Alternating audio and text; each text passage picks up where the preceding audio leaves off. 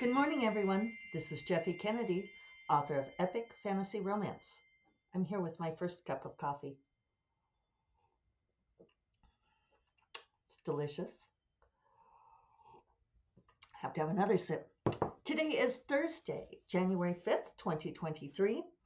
Uh, I have my uh, cute kitty companion here out of camera range, but he's keeping me company for the podcast, the official podcast mascot. He's moving. You can see some tail if you're on video. Not that kind of tail, people. This is not that kind of podcast. Ah, there he is. Now he's in the window. And he's headed for my trophy shelf. This could be bad. he's been very playful this morning, Gillian.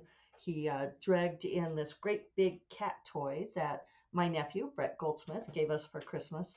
And it's, I mean, it's got this very long tail on it, you know, on the wand so that you can swing it around for the the cat to play with. And he dragged it into the bedroom this morning and onto the bed. Uh, powerful kitty. I haven't had a cat who did that since my Maine Coon cat Beamer, who was also orange, kind of like a creamsicle color. Uh, Beamer would drag her toy all around the house for us to play with.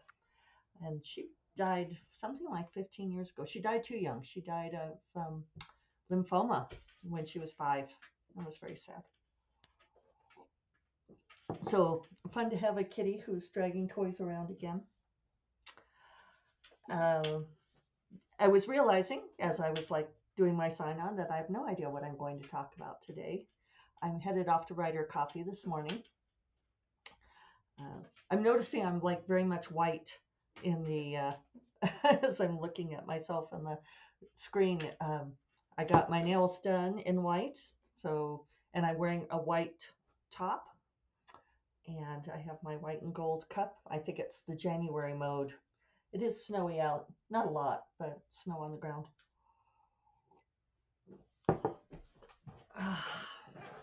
So, um, things are going pretty well with Rogue Familiar.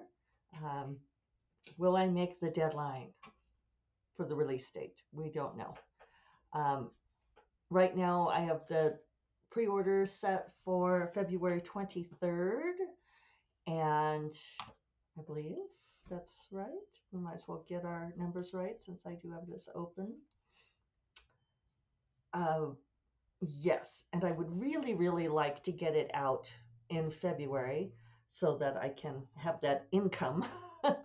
um, but because that's the funny thing for those of you who who may not know, especially Amazon is um, which is where most of the money comes from, alas.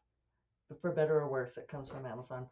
Uh, if I have the book release on the 28th, then all the money for the pre-orders and so forth comes in uh, you know, it comes in two months later, but I would get it at the end of April. Whereas if the book comes out on March 1st, a day later, the money comes at the end of May.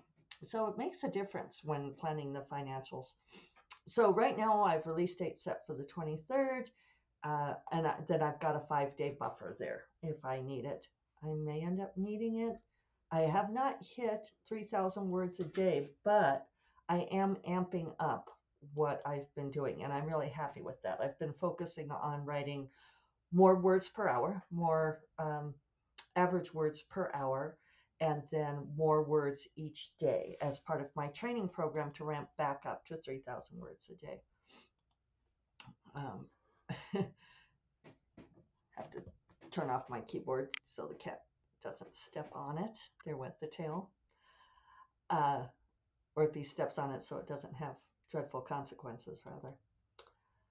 Uh, so yeah, and I've been doing pretty well. I mean, I only wrote a hundred words more yesterday than I wrote the day before, but it's more. And right now, all I'm going for is more to try to ease myself back up into production. Uh, if I'm able to get back steadily to 3,000 words a day, I may try to bump it up some um, I've gotten it up to sustainably like 3,300 without having any kind of burnout bounce back. So we'll see. We'll see what happens. Um, so I'm past 10,000 words on the book. And it feels like a lot of talking still at this point, but I just may have needed that to work my way into this story, and I can always trim up later. But yeah, I'm getting a feel for the book. Uh, and yeah, we'll just sort of see how the rest of the week goes. I've I've done well 5500 words so far this week. So not astonishing, but also not terrible given that that's more words than I wrote all of last week. So so we're getting there. Um, what else do I have to tell you all? I I don't know that I have a lot of stuff. Uh, in the uh, the jewelry department, I got this beautiful necklace for Christmas uh, from my folks. It's uh, done by Sasha, who, and, and, I'm sorry, Sasha, I don't remember your last name. I know Sasha sometimes listens. She's a neighbor of my mom's, and she does beautiful jewelry. And isn't this a lovely piece? I really like it. And if you are watching Sasha, see, I said I had amber earrings that I thought would go well, and look how nicely they go. So that's um, it's kind of fun yesterday I blogged for the SFF7 about book clubs, and it was fun to get comments back from some of you readers. Um, I always know you're out there. It's funny because people ask me all the time about the podcast and like ROI on the podcast and you know who my audience is, right? That's what people are always like. Is it more directed at writers or readers? And I'm like, you know, I am just not that person where I'm going to be all, who is my podcast audience? Um, it's you. You are my podcast audience. Thank you for listening. Delighted to have you here. It's like whoever wants to listen to me blather on over my first cup of coffee of the day is my audience. um,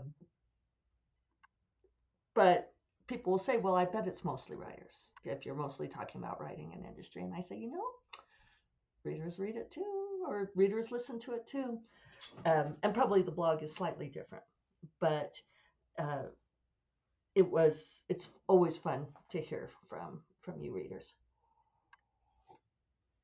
So you know, book clubs are a funny thing because they're almost like this socially uh, engineered thing. You know, it's not hey, a bunch of us love books and let's get together and talk books. It's become this thing like, well, it reminds me of my mom when she was a young woman and she only went to one year of college before she got married. And she was married to an Air Force fighter pilot who was often, you know, gone. And she, you know, of course, did not work. The officers' wives did not work. And there was only so much you could do to fill your days and she was very much our, our family is very much about being self-educated. My grandfather you know went to the library and read books to educate himself and my mom set herself on this course of reading all the great books and um, learning about them and studying them.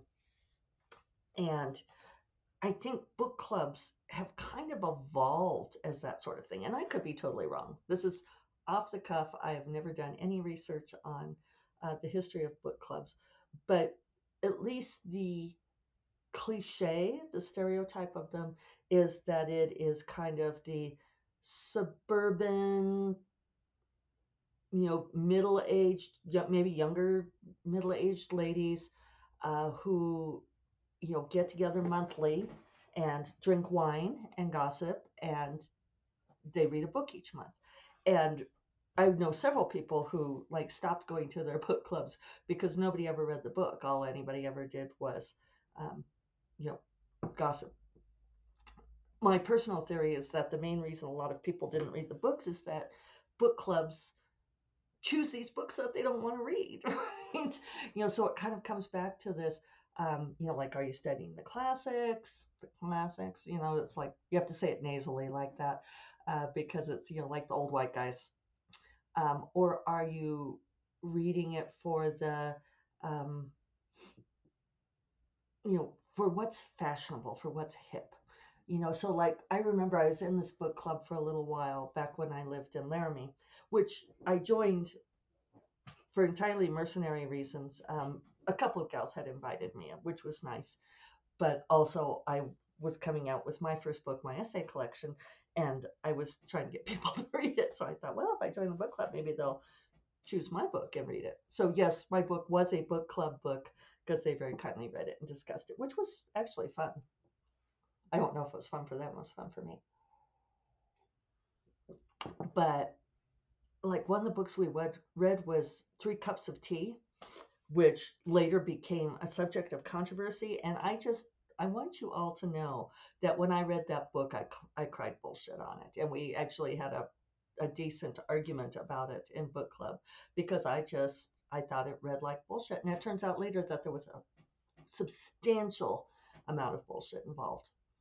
Um, and I'm trying to remember what other books we read. We read like this one about these Chinese sisters or friends who exchanged messages on fans. Um, but the the book club book is a thing, right? It's like a particular kind of book that they think that like this audience, again, the audience targeting, right? That this audience is going to want to read. And you know, there will be even it, it, it comes from the other end of the industry too, because there will be agents who say that they want um, they want book club type books. Uh, and I have had friends whose editors have asked them, um, you know, like, well, let's talk about, you know, for your next book, it would be great if you could do a book club book. So it's almost like it's its own genre, right? That book club books are their own genre, and that uh, I don't know, it's incestuous, right? It's this self feeding cycle where the industry creates book club books and the book clubs pick these books in order to read the book club books and madness madness. I tell you. So that was one of my things is like the books i want to read and i read a lot of books. It wasn't a big deal for me to read the book club book because i can read a book in in a few days typically. And I'm not a hugely fast reader, but you know, I know a lot of you are reading like a book a day or um, so you know, I could fit in reading the book club book amidst all the books that I actually wanted to read, but I don't know, you know, it's like reading books I don't want to read.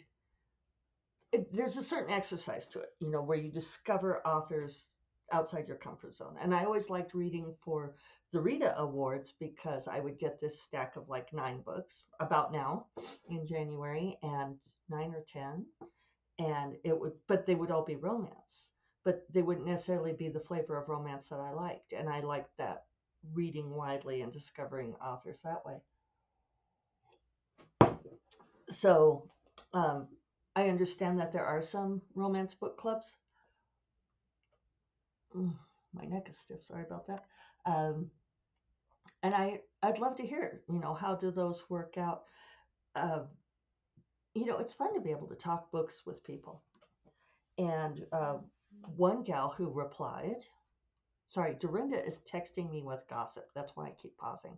But it's really interesting gossip. So we'll see if we have anything I can report back. Okay, she's sending me links on this uh, this urgent gossip. So uh, I'm never cutting edge on this podcast. So I'll tell you all about it tomorrow after I've uh, looked it up and done the research. But it's um, yeah, I don't want to say anything yet because I don't know. I haven't done I haven't done my due diligence, but it is pretty interesting gossip. People, people, and what Dorinda said to me was she said, "Have you heard about X Y Z?" And then she said, "People are fucking insane." People are fucking insane. It's true. There's uh you know the what is it? The racing and hunting madden the mind. The and that chasing after money um, drives people crazy. I'm not quoting very well from the Tao Te Ching, but it's a thing. Um, you know, people can just really tie themselves up in knots chasing the things, right? Chasing the things that they think they need to have. I think that's one reason why you know I really focus very much on on the story on creating what I want to create. Uh, you know, it's difficult when you have your passion become monetized, right? When you are, um, I mean, it's what we all want, right? We all want to be able to do the thing we love, to you know, create the art, to um, to live in that space, which you know I feel very fortunate that I'm able to do, to make your living doing the thing you love. But there is, as with everything, right, a flip side to it, a shadow side where you are. Um, when the thing you love becomes the thing that also puts food on the table, it creates a different set of pressures for it. And, you know, as many people this gossip has to do with a, an indie author. You know, there's a lot of indie authors who get into it with the idea that they're just going to make money, and they, you know, sort of the the widget making, you know, studying all of the strategies and how do I, you know, create the exact thing that will sell really well. Um, there's a lot of push pull there, and in our culture, we don't always talk about making choices for maximum happiness, right? We talk about, uh, you know, accomplishments, visible, visible accomplishments, you know, for other people to admire. But the admiration of other people doesn't feed the heart and soul, right? It's um, it's a temporary thrill, and and like most temporary thrills, it's one that fades very quickly. Uh, and and then leads you to chase it again. So, you know, finding satisfaction in in creating what you want to create is is really a huge thing, right? Finding what makes us all satisfied and fulfilled in our own lives.